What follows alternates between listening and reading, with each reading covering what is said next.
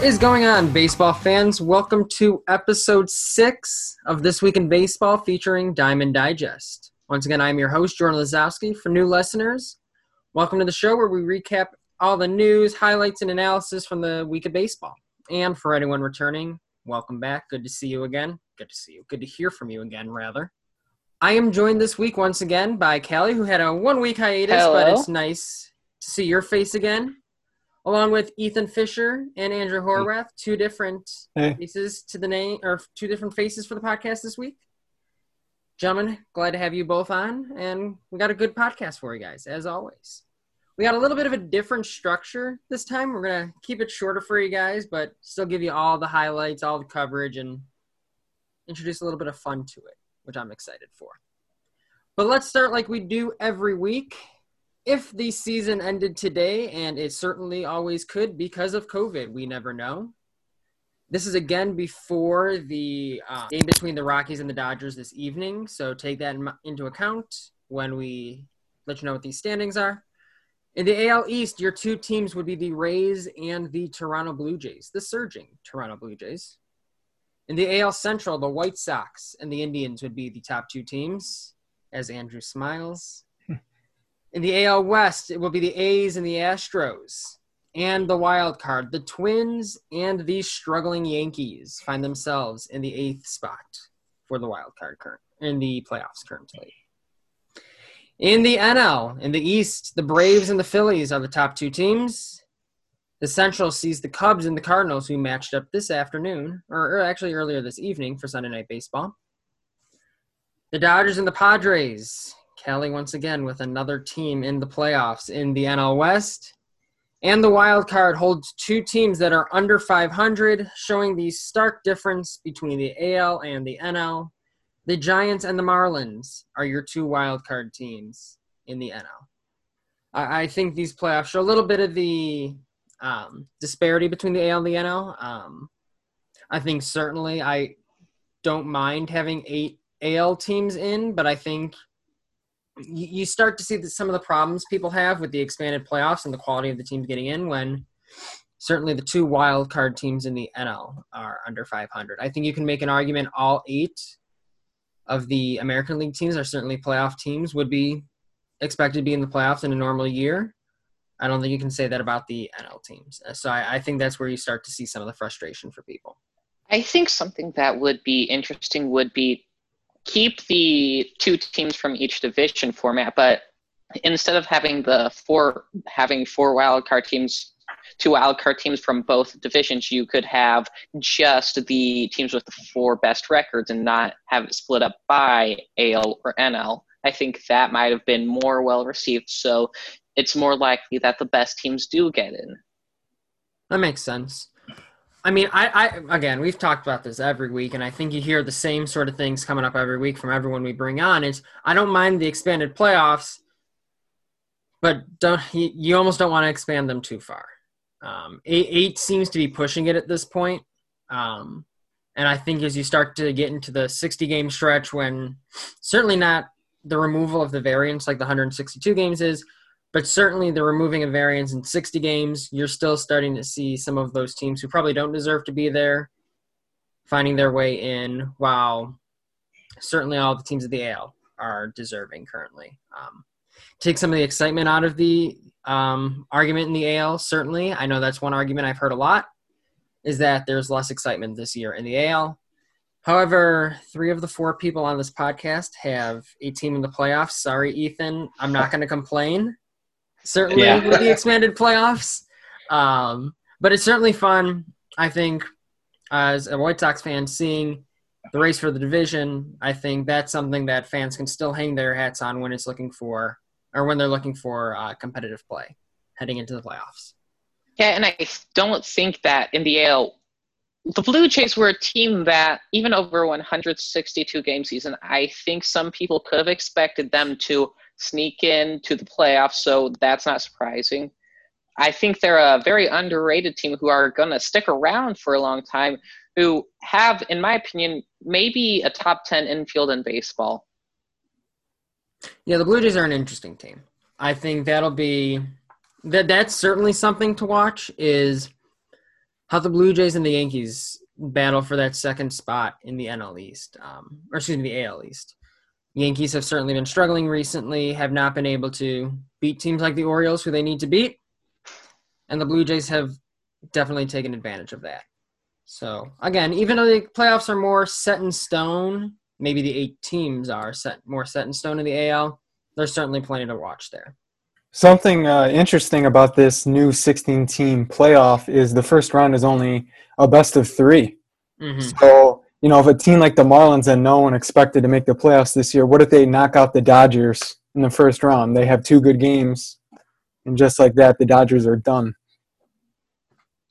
I mean, you can speak. That, that's again with the variance in any playoffs, though. I, I Yeah, hope like people don't. Three game series is Right. or less variant than a one game wild card.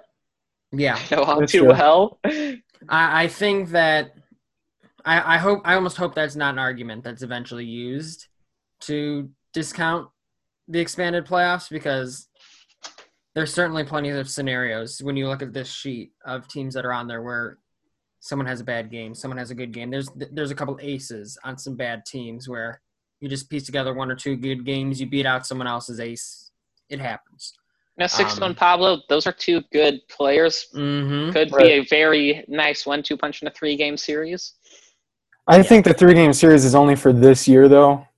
Uh, with COVID, I think they might um, rearrange like how the whole playoff works if they continue with the 16 teams.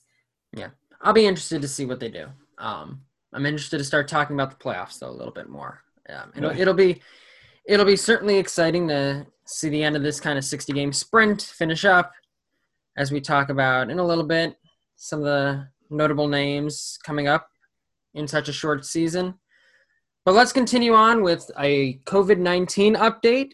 And we've mentioned a few of the names the Marlins, the Cardinals, some of those teams. Thankfully, we don't have any updates like that for a couple weeks now. Uh, there was the A's who had a scare, but Mhm. after five days, they were able to uh, get back to onto the field. Right. And of course, the Mets. Yes, of course. But certainly some good news coming this week. On September 4th, 20 games were played across baseball. Teams were in action. Teams were making up games they had previously missed. This is the most since 1974 and the second most in a day all time. 21 is the previous record. With all of these games, with all of these more positive COVID updates, if as if any COVID update could be positive, but hey, we're getting better. The weekly debut list has grown longer and longer as players have gotten more and more of a chance in such a shortened season. If if anything good has come out has come out of this COVID situation um, for Major League Baseball and its players, certainly more debuts has been one of those. We're going to mention some of the bigger ones. This is obviously not everyone who debuted this week. That list is still rather long to try and throw into a podcast and try and talk about. But let's put some of the big names out there. Luis Campusano of the Padres, Brian Hayes of the Pirates, Jazz Chisholm of the Marlins, Bernardo Flores of the White Sox, Clarke Schmidt of the Yankees, Brent Rooker of the Twins, Dean Kremer made his Orioles debut today or Sunday because you're listening to it Monday, so he made his debut yesterday. and Sergio Alcantara for the Tigers. So some big names. Disrespect to Jonah Heim. so some big names, some smaller names, certainly some top 100 prospects in there. And Ethan, I'll let you go first since you have been seriously hyped about Ke'Bryan Hayes. And for a Pirates team that hasn't won a lot, it's probably nice to see that name heading out. Right. There hasn't been a whole lot to cheer for about the Pirates at all all year. So it felt like a long time coming before they called up Brian Hayes. But it's been really good to see him so far. Um, his best tool, like throughout his entire career so far, has been his glove. He won. He was named the best defensive third baseman in the national in the minor leagues each of the last three years. But his question was whether he was going to be able to hit or not. And in the first week so far, his exit velocity would rank first in the major leagues if he had enough at bats. It's over 97%. He had a double and a game tying home run in his debut. He had a triple off of Trevor Bauer the other day. So his bat, at least so far, has not been a question at all. So it's really good to actually have something exciting to watch. I don't think I've been this excited about a Pirates prospect probably since Gerrit Cole. And my fantasy team has certainly been happy about all of this. you know, I've heard a lot of comparisons of Hayes to Chapman, but you Mhm. know, watching Hayes play, he looks a lot speedier than Chapman, so that's something Right. he has a leg up on him on. I don't think he's as good of a hitter though. I think he only hits I think 11 home runs. I don't know, Ethan. He had Um, 10 at AAA. Triple A last year. And the ball was obviously, you know, that was the first year with the Major League Ball last year, and everyone seemingly had a great year last Right. year in Triple A. Yeah, it's definitely something to watch going forward. I know he altered his swing in the offseason. I'm not saying that's going to make him a 30 homer hitter or anything, but whatever he did has been working for him so far. Andrew, I know you had some things about some of the, I guess, less notable names on this list, certainly, but Yeah, Dean Kremer. So to uh, Sunday yesterday, he threw six innings, allowed just one hit and one run while striking out seven against the New York Yankees, the struggling New York Yankees. That's a hell of a debut. And he actually is the first prospect from that Manny Machado deal to reach the major leagues. I know Yusniel Diaz was the most talked about prospect in there, but Dean Kremer uh, has actually beat him to the major leagues. He's actually the first Israeli citizen ever to play in the major leagues. And he led the minor leagues in strikeouts in 2018. And the Baltimore Orioles have really turned out a lot of starting pitchers. They revamped their uh, pitching um, pitching uh, coordinators in the minor leagues under uh, um, Elias, their new GM. So they've done an incredible job. And then also Sergio Alcantara with the Tigers. He homered in his first major league at bat, and he's the first Tiger to homer in his first major league at bat since Daniel Norris, the pitcher. now that's a fun fact. Yeah. I'm glad you included that one. That's a cool one. Mm-hmm. One other thing I noticed about these names, Bernardo Flores. I actually was surprised by this. He's the sixth uh, player to debut from the 2016 draft class. I was kind of surprised it was only six. Um, I guess it's only four years out, so it's really not that surprising, but I felt like it could have been more. But just something notable, less notable than Daniel Norris being the Tigers player to, uh, or one of the more recent Tigers player to homer in his first major league at bat. And when you But- said t- Daniel Norris, I was thinking about the catcher. I was like, he played for Oh, the yeah. Tigers? So, certain thank you for those fun facts. That was certainly uh, a little bit different than what I mm-hmm. had expected when you were reading that off. I was gonna be like, eh, I I wouldn't have even known who to guess. Maybe Avi Garcia or something like that. But before we head into our next section, just to kind of wrap up the our touching base around the league section, it wouldn't feel right to go over the passing of both Tom Seaver or Lou Brock without making note of it. Certainly, Tom Seaver has been noted among some circles as one of the best right-handed pitchers of all times. For for some, some of the best right one of the right, best right-handed pitchers people that I've ever seen. And Lou Brock certainly made a name for himself on the base path throughout his career. So Tom Seaver passed away at the age of 75. Lou Brock at the age of 81. So baseball, baseball fans mourn their passing this week, and certainly would not be right to talk about this week in baseball without mentioning their passing. So certainly all the best to all fan bases who got to watch those players play, and certainly to their families and friends and all who are affected by these passings. Certainly difficult times in 2020, and they certainly continue.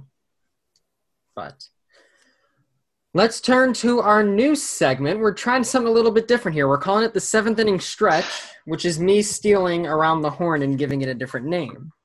But that's okay. So we've got seven questions here I'm going to be asking our panel this week. They're each going to get a minute at most to give their answer to the question that I asked them. The best answer, the best being determined solely by me and nobody else. I am dictator on this podcast. we'll get the point for that question, and whoever gets the most points at the end wins absolutely nothing but bragging rights. So, for now at least, maybe we'll turn it into something by the end of this. But Let's lead it off. We're going to do it in seven innings form. So we'll start with the first question, the first inning. Wow, this is really creative. MLB trade deadline. It was last Monday. Um, certainly something we started discussing on last Sunday's podcast, but something we didn't get to fully walk through. I want to know from everybody the biggest winner and the biggest loser from the MLB trade deadline.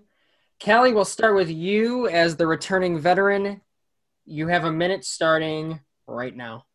The winner unquestionably has to be the Padres. Why do people not want to trade prospects? Because of their uh, service time, because of how long teams control them. So the Padres came up with a brilliant strategy of trading for major league players who have long contracts, who have plenty of controllable time. Austin Nola and Mike Clevinger two very good players who will be controlled for a long time. They gave up prospects, yes, but they aren't in the situation where prospects are super valuable right now. They're in a win now situation. So getting Nola and Clevinger is huge. Nola fills a hole at catcher. They haven't had a very good catcher since Benito Santiago, the Padres.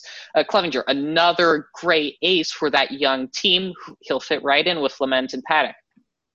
Mitch Moreland, fills the hole at DH left by Tommy Pham. Great hitter. I'm not sure how long his contract lasts. he's still a great hole, even he still fills a hole and is a great hitter, even if he's not under control for a long Time's time. up. And Trevor Rosenthal is very good too.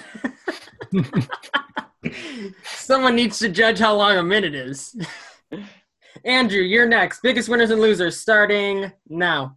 I'll have to say the Indians. I really like their return. Yeah, they didn't get like some big prospects, especially from the outfield. Like I was, as a White Sox fan, I was like, I please don't get Robert Hassell because he's a he looked like a great hitter from this previous draft class. But they have Gabriel Arias. He's a shortstop. He's rated a 70-70 with his arm and his fielding. And last year he batted 302, 339, 470 with 17 home runs in Double A. I'm sorry, High A. Joey Cantillo, he struck out 128 batters in 98 innings in low A last year. And Owen Miller is an ISU grad, and he's a nice up to, up the middle uh, player, playing shortstop and second base. And Josh Naylor they got as well, and he can contribute right now for the Indians. He's uh, going to be their left fielder for the rest of the season. He's hit at pretty much every minor league level, and that's that's his calling card. That's why he reached the major leagues. Um, and then the losers, I would say the Texas Rangers. They didn't trade Lance Lynn and you know he's a older pitcher. They got some prospects for him as well. All right, you get you at least got both the winners and the losers. I, I did not take any notes on any losers. I just And- looked playing completely at winners. Ethan, you have a minute starting now. I guess this is the downside of going last because I had the Padres and Rangers. I think what the Padres did that makes them probably the uh, second best team in the National League. And I was disappointed the Pirates didn't do anything at the deadline. It absolutely dumbfounded me. But I think the biggest loser is obviously the Rangers. I cannot believe they did not trade Lance Lynn. And I don't think his trade value is going to be any higher at any point ever than it was at this past deadline. So, yeah, I think they really took a big loss there by holding on to him. Ethan wins solely because he was able to sit under the minute mark. Point goes to Ethan, but I agree. I think the Padres were the clear winners here. Indians certainly a winner getting a haul um, in return for Clevinger, but you're, when you're able to do what the Padres did, give up a or get a lot of talent without giving up some of their top prospects. Certainly, AJ Preller found a way to keep his job um, as we head into the end of the 2020 season. Inning two, question two. Mike Trout broke the Angels home run record when he hit his 300th home run on September 4th, just a couple days ago. How close will he come to breaking the major league record? Ethan, you won. You have the floor. Now, So I actually used the uh, the Bill James stat uh, prediction tool or whatever it's called on ESPN to see what they said. The number they gave him for his career was 587, which I think is a little low. He'll probably get to 600. He might might push 700, but I don't think there's a real shot of him getting to 762. under a minute. I like this. Kelly, go. All right, so my notes say very simply, no way in full capitals with many exclamation marks. Trout's only broken the 400 homer mark twice in his career. He, even if he he keeps hitting 30 home runs in a season until he's 45, he's not going to make it for the last time he had because Hank Aaron, he hit 400 home runs for like 20 straight years, 400, 40 home runs a season for like 20 straight years. I don't think longevity can make up for his lack of production in his early years. We're getting good at this. Andrew, go. I don't think he's going to come close either. He's 29 years old. We saw what happened to Albert Pujols, his teammate, who's really, I mean, yeah, he still hit a lot. Andrew, we can't hear you. And he's lost us. And he can't hear us either. Oof. And plus, also, Trout has struggled to he's stay back. healthy. He's Mike Trout has struggled to stay healthy. He's always had like a couple injuries these past couple seasons, so I think that could, that's something to look into as he gets into his 30s. You have 19 seconds to tell me what you missed, to tell us what we missed in between the beginning and injuries. Ooh, okay, so I think I said I predicted he would get around 625 home runs, which would put him just ahead of Jim Thome and right behind Ken Griffey Jr. And you kept that all under a minute. Nicely done.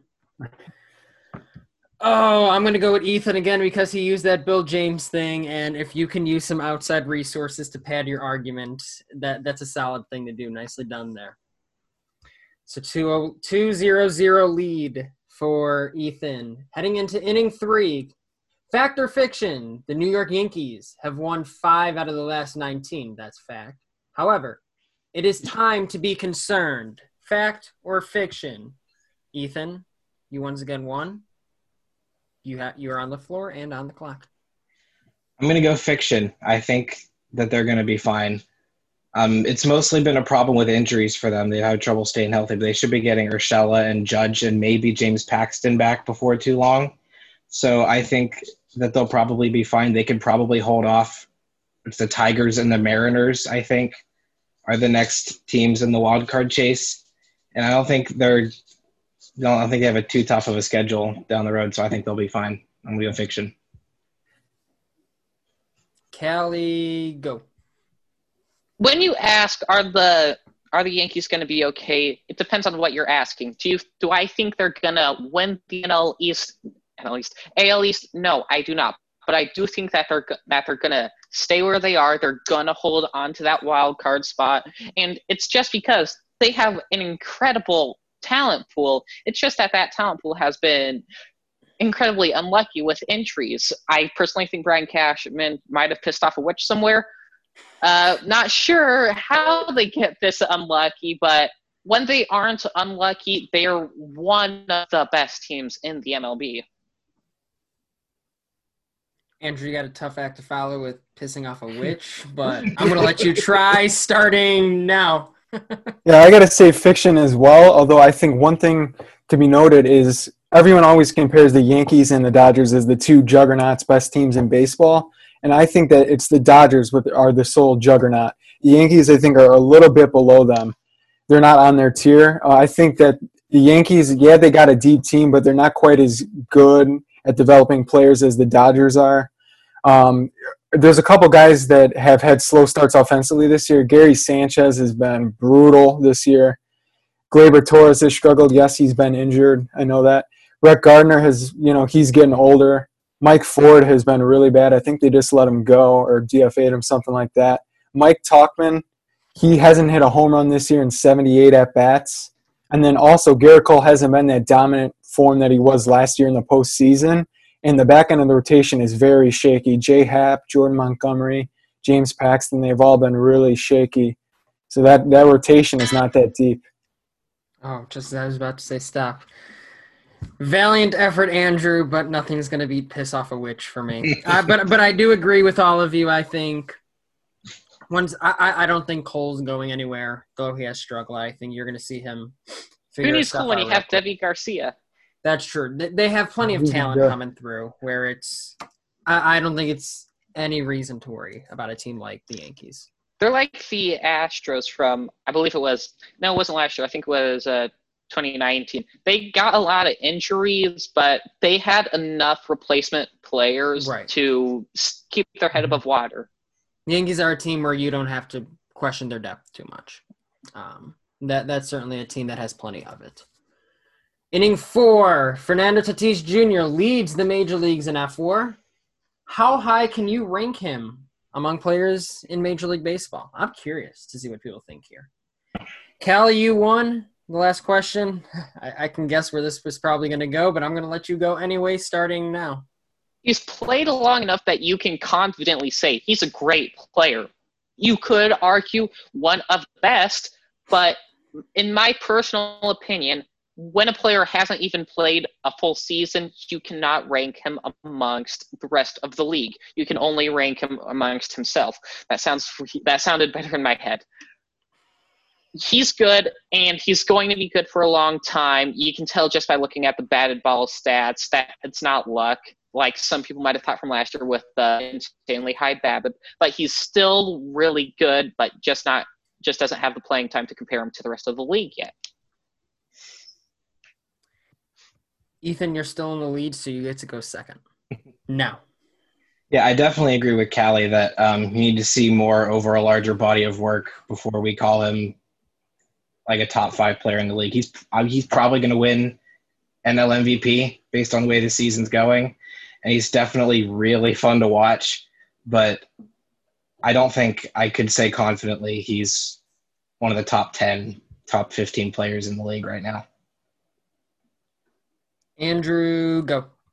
I'll say he's a top 30 player. Like they said, he hasn't even played a full season yet. I think with Tatis, like Javier Baez, is he's such a like a watchable player with a lot of flair that that kind of like overrates him as a player. But I, I mean, don't get me wrong, Tatis is a hell of a player. And another thing to note is last year he was a really bad defensive player. I know a lot of that was probably rookie a rookie mistake and you know just inexperience and stuff. Maybe the game was going too fast for him. So I think you know until like we see the defense more, I think then we could rate them a little bit higher up there amongst like the top ten with like Trout, Betts, Yelich, all those guys. I, I let him finish. Callie's already mad about that. I'm not, um, I don't um, have anything to say. I just I, what what I wanted to say was he made great points improvement is something you want to see from young players and if he doesn't improve i don't think you can put him in the upper echelon like you can't say he's a top five player if he's not improving himself from his current point because last year he had a huge issue with strikeouts that even though he had a high average could have and uh, had, had a high lbp because of that could have been even higher if he drew some more walks I'm gonna go with Andrew on that one. I like the Baez comparison. I think in terms of how they play the game and the confidence with which they play the game. I think that's a good comparison, but certainly um, someone you have to watch for um, heading into this this end of the season, heading into next season, and a longer sixty longer than a sixty game stretch. Um, but certainly, if they feel like trading him back to the Sox anytime soon, I won't say no. That being said, fifth inning, Luis Robert or Kyle Lewis, who is your pick as of right now? For AL Rookie of the Year. Andrew, the White Sox fan, I can guess where this is going. However, you won first, so you or you won the last one, so you get to go first starting now. Yeah, I have to pick Luis Robert. He's 99th percentile and outs above average right now. Kyle Lewis is only 74. I mean, that's still really good, but still, that's a huge difference. Um, Kyle Lewis right now, he's been the better offensive player, but I think Luis Robert, his power is just off the charts. I mean, you saw with that home run the other night and even his defense, that catch from a couple nights ago. Um, Luis Robert, he's stolen six bases. Kyle Lewis two. Um, I didn't look at the F war, but B war. Uh, Luis Robert, Luis Robert's war coming into Sunday before the games played. Robert had a two war, and uh, Lewis had a one point five. So I think I think you got to give it to Luis Robert at this point. Ethan, you're still in the lead. So you get to go next, starting now. All right. So Luis Robert is obviously the better player going forward.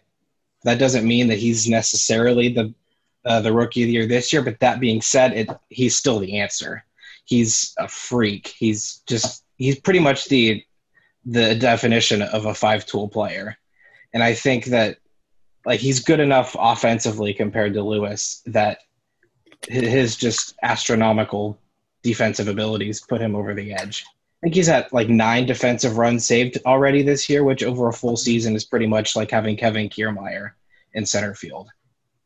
Which, if you hit like he does and field like Kiermaier, I'd take that any day of the week. Callie, you're on the clock starting now. Let me remind you the name of the award Rookie of the Year. Year, not going forward. And so far this year, uh, not Luis Robert, uh, Kyle Lewis has been the better player. The numbers just offensively are so much better than Roberts. And being a better offensive player has so much more impact on the game than being a better defensive player does. Hitting a home run does more than saving a. All right. Let me rephrase that. You can hit more home runs than you can save runs in a season. That's why the better offensive player is going to be the more valuable player in the season. That's why I think it's going to be. That's why I think it should be Kyle Lewis who wins the award this year. Oh, this is a hard one. Hmm. You should give it to who asked the question, which was me. I'm going to come back to this one. I'm going to come back to this one. I'm not going to award a winner yet. I got to think about this. Because currently, Luis Robert has been more valuable overall than Kyle Lewis, according to Fangraphs. However, I, I, I like the argument of the five tool player. I, I like that argument, but I see where Callie is going. And the Sox fan is me is having a hard time giving it to her. So we're gonna come back to it and see how I'll see how I feel in two questions. All right, Callie. All right. All in right. six, we are still a month away from the playoffs. But given what you've seen on the field this far, who is the one team that you would not want to face in the postseason? Ethan, since I can't give points yet for that last question, you are still the leader. You can go first, starting now. So the Dodgers are obviously the easy answer. They're the best team in the league, and I don't think it's close. But if I don't want to give a like a stupid cliche answer, I think that the addition of Mike Clevinger gives the Padres a serious boost with having Clevinger and Paddack and Dinelson Lamet, who's a monster. Zach Davies has what a 220 something ERA. That's four legit starting pitchers.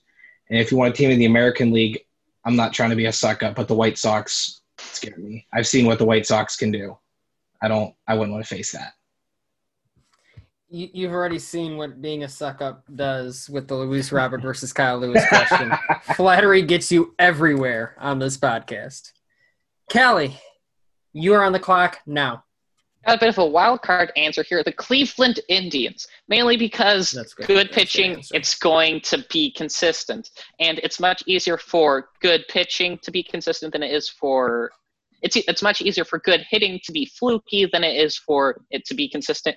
So in a playoff, it's more likely for the Cleveland Indians offense, which still has incredible potential. Uh, J. Ram and Lindor, they're MVP candidates in any other season.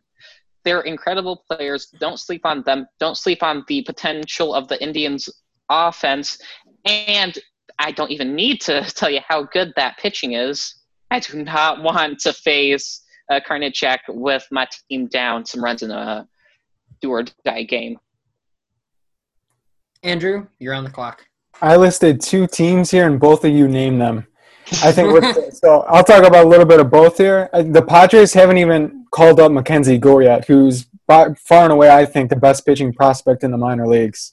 So I mean, if they put him in the rotation or even the bullpen, they could use him and Patiño. I mean, they're a dangerous team.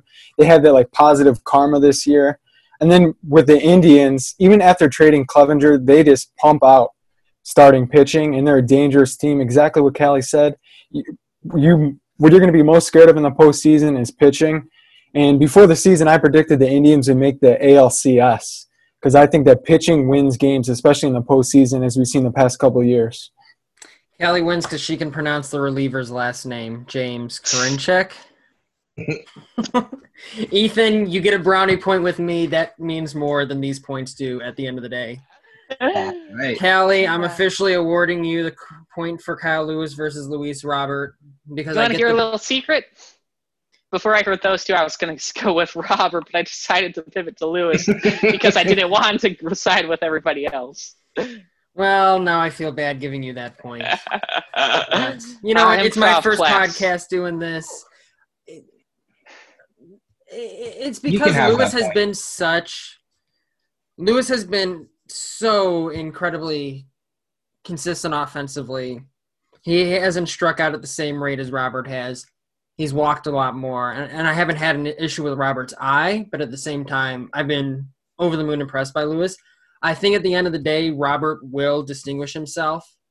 I do Um, think Robert will be the better player in the future, but right now it's Kyle Kyle Lewis's world. Right. And I'm even We'll saying keep over the having next, to keep having Yeah. to double check which one I'm saying because Kyle Lewis, Luis Robert. right. It's a, I was thinking the same thing. I think over the next 15, 20 games or so, I still think Robert will pull away. And Frank, or funnily enough, I do think it will be because of his defense um, that pulls him away. With those two, with regarding walks, Kyle Lewis. He, I mean, there's like no protection in that Mariners lineup. So I mean, that's why there's not they're not pitching to That's him. good point too. And with Robert, I mean, the White Sox. He cut out again. Ah, dang. He was making a good point too. Does he? I guess he doesn't hear us when he cuts out. You so can't hear message me? him. Uh, Oh, you're there back. we go. There Oh, we now go. you can. This has been a Mm. wild ride. All right, he cut out just after saying that the uh, Mariners lineup has no protection for Lewis, but the White Sox lineup has protection for Robert. I- I'm guessing that was the argument there. Yeah, yeah, that's pretty much it. I mean, it's a good argument. I, I Yeah. think that, that that's an interesting one there. Um, I, I think it's good for the league that there's two that are taking the league by storm, especially in the 60 game season. Where, Oh, both incredibly fun players Yeah. to watch. and I mean, someone like Jo Adell, where that, that's almost what you expect to see from rookies. That you're not seeing it from these two rookies in 60 games is actually fantastic for the league in this little sprint. Um, having rookies who do stand out, despite the growing pains associated with being a major league ball player. Uh-huh. Heading into this final question, Kelly has three points, Ethan two, Andrew one. Inning seven, seventh inning stretch, whatever I'm going to call this. Last week, Jose Abreu and Manny Machado won Player of the Week honors. Who are your front runner- runners to win the honors this week? I'll award a point now, but also if someone actually picks who the Player of the Week was, they'll get an extra point. So we'll see what happens here. Callie, you're in the lead. You go first. Uh, for the AL, it's got to be Trout. Uh, that dad strength still has not left him. He hit three more home runs this week to go along with an absolutely over the moon at 363 on base percentage, at least as of uh, Sunday. And then in the NL, it's got to be Ozuna. Four home runs in seven days is crazy, and not uh, and a not too shabby OBP of 591, which is really good. Andrew, you're on the clock. Yeah, it's got to be Mike Trout. I mean, he hit his 300th home run, franchise leader of the Angels. Uh, he's cracking jokes at first base about the weather. Uh, and then for the National League, it's got to be Marcell Ozuna. He had three homers, I believe, on Monday. He, I think he hit another homer or two throughout the week. So he, I think he's far and away the option for the National League. And Ethan, bring us home. I ob- obviously I said Mike Trout in the American League. I don't think I need to say any more about that. But I picked a different option in the National League. I went with Ooh. Eugenio Suarez, who had a three homer game against the Pirates the other night. So I don't like giving him props at all. But he led the National League in home runs, RBIs, and slugging percentage this week. So I'm going to go with Suarez. Ooh, this is an interesting one now. Mhm. Hmm. I'm giving the point to Ethan for being different. However, I almost gave the point to Callie for the dad strength comment on Trout. if you're listening, you can see how completely subjective this entire process is. And that's oh, no, okay. it's, it's absolutely pure, just numbers, pure objectivity here. Yes, we pride ourselves on analytics and stats and fact-based things, and then we do things like what I just did right there. It's okay. That was fun, though. I think we're gonna do that again next week. Yeah. that was your old timer. Um, good job staying on the minute for the mo- minute mark for the most part, everyone. Uh, quick, succinct arguments, but that was seventh inning stretch. And now we will head into some of our more routine things for the podcast. We'll start with our storylines for the week. Again, this is for each of our writers, what they're going to be following along th- coming this week, as well as the big storyline for them, what they really saw from around the league this week, and something they really wanted to highlight on. Hmm, Andrew, you had such a rough time in seventh inning stretch. I'll let you go Yeah. first. Yeah, you showed me no us about your love. storyline. I'm sorry. You know, I couldn't show too much favoritism as a fellow White Sox fan. Yeah, so I get it. You got the brunt of that, but I'll let you go yeah. first here. So So from for my story, it's the disaster that has been the Cincinnati Reds. They're now 18 and 23. They have a 21.6 percent uh, probability of making the postseason. Their offense has been a disaster. They're ranked 22nd in OPS plus. Um, I think the moment that summed up their entire season happened this week. Um, there was a missed catch uh, by Joey Votto at first base, and I think Trevor Bauer ended up allowing three three runs to score. I think that was against the Pirates, right, Ethan? Mhm. And Trevor Bauer, when he came in the dugout, he was screaming at his teammates, and that just shows the frustration of this team. This was a team that was a trendy pick uh, to win the National League Central, probably the favorite, and they just have been really underwhelming this year. Um, here, their starting pitching has been as advertised. Um, their top four starters have an ERA plus of above 120. Bauer has 239, Castillo 124, Gray 153, and Tyler Mahle 126. Um, the back of the bullpen has been pretty good, but the rest of the bullpen has been a disaster. Um, that Archie Bradley trade really is going to help them a lot. Um, Joey Votto's just been average. Like we were hoping for a turnaround. I think like the first game of the season, he had a home run or two or whatever, and we're like, wow, he's back. But then he's really kind of plateaued. Um, Mike Moustakas, the big free agent signing, uh, he's had a few IL stints, and he hasn't really had the chance to like heat it up yet.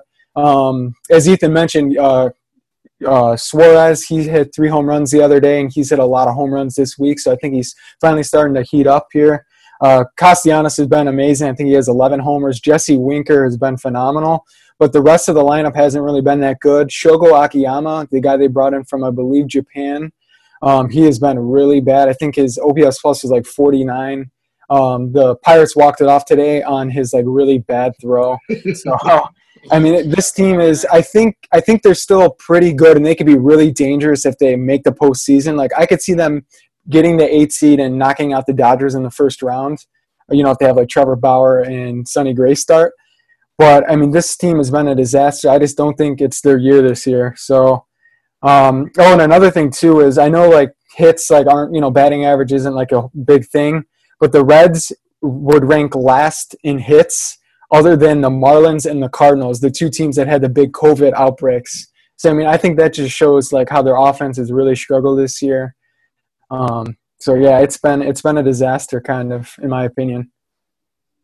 You talked about people picking them to win the NL Central. I picked them in. Mhm. Man, I've been disappointed. It's Mhm. hard not to buy into their uh, offense ev- revolution in the offseason. Moustakas is a great hitter, was good in Kansas City, was good in Milwaukee, moving to second base now. Uh, it was unknown how well he was going to be fielding wise, but you thought his bat was going to stay the same. Unfortunately, he hasn't had the chance to prove it. Castellanos, he's a good player, but now he's forced to play the field. Actually, he's not forced to play the field. He's choosing to play the field, and that's Mhm. caused some mistakes. Akiyama, he was a wild card, and a wild card that unfortunately has gone bust. Pitching has been good, but I mean, they're like the Indians. Pitching hasn't been able to uh, keep a ship from sinking. Yeah, I think when you look at the Reds, that's a team that a lot of teams or pro- a lot of people probably picked as their sleeper team for the year. Certainly myself being one of them. It's unfortunate to see that you know they really haven't been able to catch a foothold in the NL Central. One, one of the weaker divisions, if we're being honest. Mhm. And it's I'm sure it's frustrating for the entire front office, for the entire team, but Trevor Bauer is going to look great in black and white next year. Yes, he Yeah, is. he I use the uh, Red Sox as an Red Sox Reds as an example of how teams should approach free agency and build their teams. But now I look like a fool. No, I mean hindsight's twenty twenty. I'd hundred percent build my team the way the Reds did it. Um, certainly nothing to hang their head or their heads on there. Um, Yeah, they have had a couple COVID outbreaks. I think Nick Senzel is still in the IL from that. I Mhm. think he might have got it twice. I'm not really sure. And they, like I said, with Moose, like he had two IL stints. I think Matt Davidson as well. He got uh, COVID earlier in the season. So I mean, they've had some bad luck, but I think it's. I mean, that offense I don't think is as good as everyone predicted them to be. which is surprising. hmm Kelly, your storyline. Tell me about God, your favorite player that I never hear enough about. Yeah. So have I told you guys how much I like JB Wendelken? Never. He's so good, and he's the one player I think this year who has a shot at finishing with an ERA under one. So right now he's sitting at 1.81 something. Might have changed because he threw two scoreless innings against the Padres today, which is always nice. Uh, so he's thrown 16.2 innings so far this year, and or he, he's given up three earned runs. So in order to finish with an ERA under 1.0, he's going to have to throw 10.2 more scoreless innings, and it's going to be tough because the A's they take on some tough teams, teams that have good offenses, and the Astros, the Dodgers, and the Mariners are a good team as well. So, but I think he can do it. I think the biggest question is is he going to get the playing time to do it? Because the only people who have really done damage to him this season are Mike Trout and, and um, Anthony Rendon, two MVP candidates, and it's never too shabby when those are the two team those are the two people who can beat you. That's actually a fun story to watch for. Um, hopefully, he gets the playing time necessary to do it. Yeah, he's always been so good, but he's never thrown more than like 36 innings in a season. If this is your first time listening and you've never heard Kelly talk about JB Wendelken, I promise you will hear plenty more about him in the weeks to come. Let's wrap up storylines with Ethan's storyline for the week. All right, I'm going back to the NL Central, but I'm not happy about it because I'm not talking about the Pirates because nobody wants to hear anything about the Pirates. talking about you, Darvish. I think the Cubs have finally gotten the version of you, Darvish, that the Rangers thought they were getting when they signed him out of Japan. I think he's going to win the Cy Young Award this year. He's just been he's been filthy. He throws three different versions of his fastball, three different breaking balls, and has the split finger that's just disgusting. He started out his season. I think he had an outing where he pitched four innings and gave up three runs or something. But since then, he's pitched at least six innings and given up no more than one run in each start. And his ERA has gone down after every start. I think it's at 144 right now. And I think his next matchup, I think it's him against Trevor Bauer on Wednesday or Thursday, which should be really fun to watch. But I think Yu Darvish is finally going to get some hardware. I think he's going to end up as the NL Cy Young. I mean, it's hard to say Yu Darvish did bad in a Rangers uniform. He has the highest K per nine of a starting pitcher in history, I Right. believe. Mhm. But he wasn't. But he didn't win the Cy Young, which Mhm. I mean, only one person wins it every year, so it's, it's hard to knock someone for not winning it. Yeah, Yeah, I think it. Tommy John when he was with the Rangers, and then he just what it didn't appear as if he was the same pitcher after Mhm. that. Then he got traded. He got traded to the Dodgers. He had he imploded in the World Series, and then he, when he first went to the Cubs, he didn't look great either. And now he's a completely different pitcher. His walks and home run rates have just gone down drastically, and he he looks like a whole different pitcher. Mhm. And he's he's clearly one of the best in the league now. If there was an award for most giftable pitches, it, it would he would win it. Yeah. Right. No, between both him and um, Heyward, the Cubs and their large, massive contracts have certainly gotten a big boost this year. Both Heyward and Darvish have looked fantastic heading into. I think Heyward has one or two years left, maybe more. Um, Darvish, I believe, has about the same. Um, but certainly for both of them, they're starting to make those contracts feel worth it for the Cubs and Cubs fans. And already over two wins above replacement for Yu Darvish this year. Um, rival rivalry rivaling yes rivalry rival doing that word against Shane Bieber in the AL. Wow. Okay, that was fun. But let's close the storybooks and head to the TV and let's talk about what we're watching for the week. Callie, we'll start with you.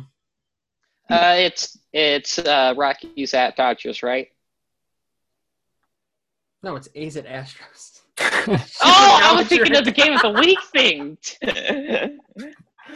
Dang. All right, so yeah. This is a The- high quality production today. We are doing Yes. fantastic. the A's take on the Astros, and it's a very important series. The Astros are either 3.5 games behind or three games behind.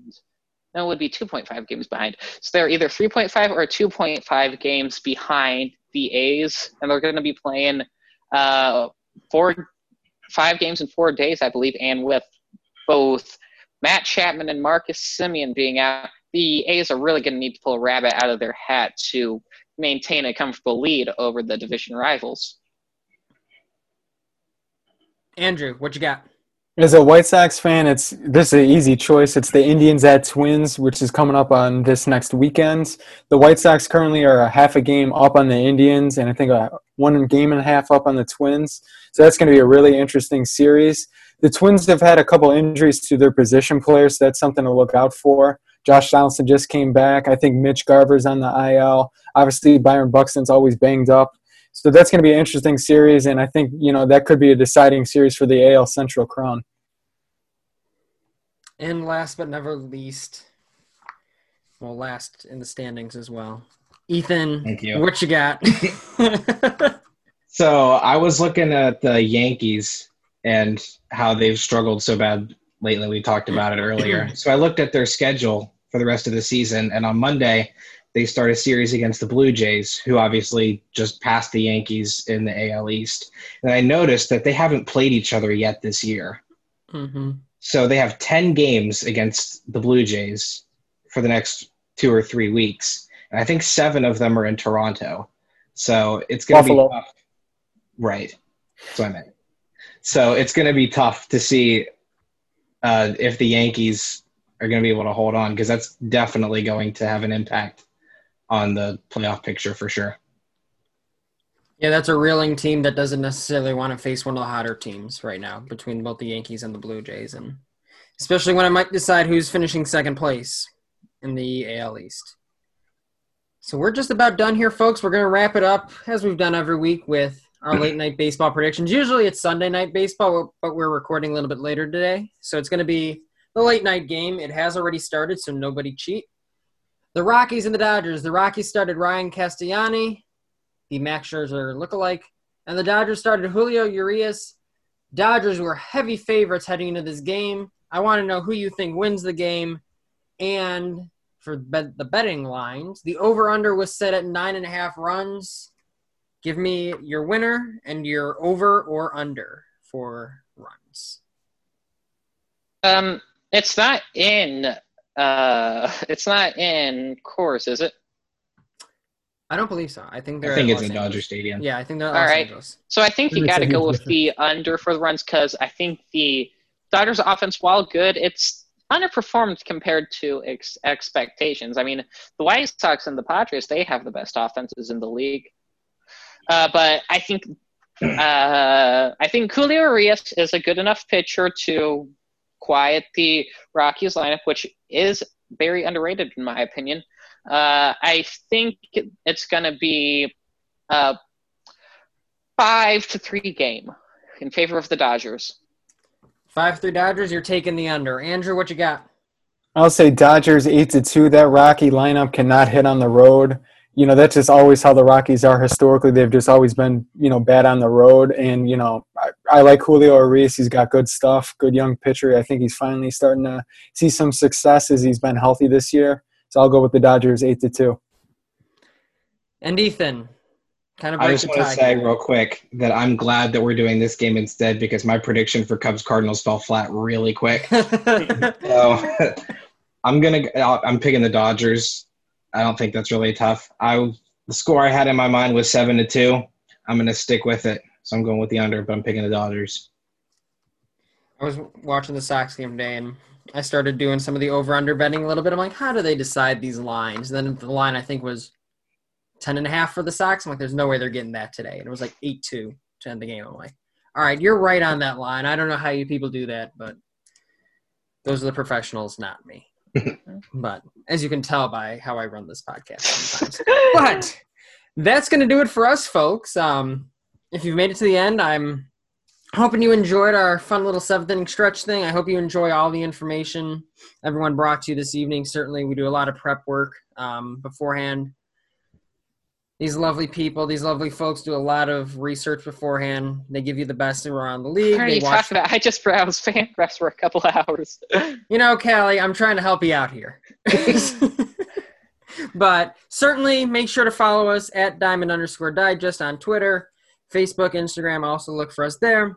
Diamond hyphen digest.com is the website. Make sure to find all of our fabulous writers there Callie, Ethan, Andrew amongst them, and certainly many, many others who are putting out great content every day. But thanks again for joining us. For Kelly Sy, Ethan Fisher, and Andrew Horwath, this is Jordan Lazowski signing off. Take care, everyone. Enjoy your week, and we'll talk to you next week. See you soon.